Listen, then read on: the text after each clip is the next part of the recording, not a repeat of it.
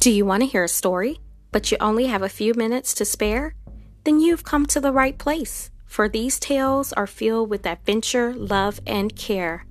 So come and have a seat on a playground between the monkey bars and swing.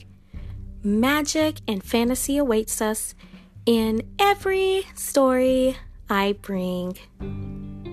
Well, it is great to be back. This is uh, the second part of season one, and we are just so happy to be back to share some more stories with you. Today, we will meet a very adventurous tiger. His name is Timothy. Timothy the tiger loves adventure and the sun. Every day he would wake up smiling, thinking about having fun. He loved to run through the tall grass, then hide behind the trees.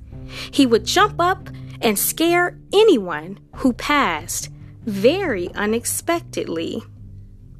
One day, Timothy was hiding behind a tree when Gordon the goose walked by. Timothy Timothy jumped out and said, "Boo!" Gordon screamed and let out a big sigh. Timothy started to laugh as Gordon caught his breath. Gordon told Timothy that wasn't funny as he thought about his health. Timothy tells Gordon, I am just having fun. No need to get yourself all upset. Gordon replies, You need to stop scaring others, for you may soon regret. Timothy pays Gordon no mind as he runs away. I am going to continue to have fun anyway. Timothy finds another tree to hide behind. There he waits for another passerby. He fails to see one slither next to him as he starts to close his eyes. Timothy opens his eyes gently, then lets out a loud scream. There on his lap laid Snorkel, the snake, his face smiling with gleam.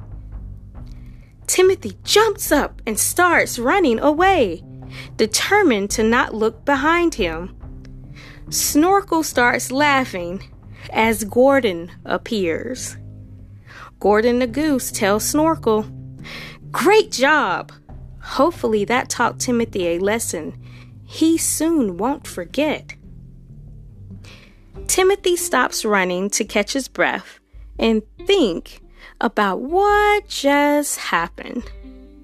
He realized rather quickly that Gordon was right. He just learned a lesson he soon won't forget. No more jumping out to excite or cause fright. The end. So, if you enjoyed the story, please hit the five star review button and subscribe. Check out my YouTube channel entitled Playground Tales for more stories, animation, and educational videos. I look forward to our next playground tale. Goodbye.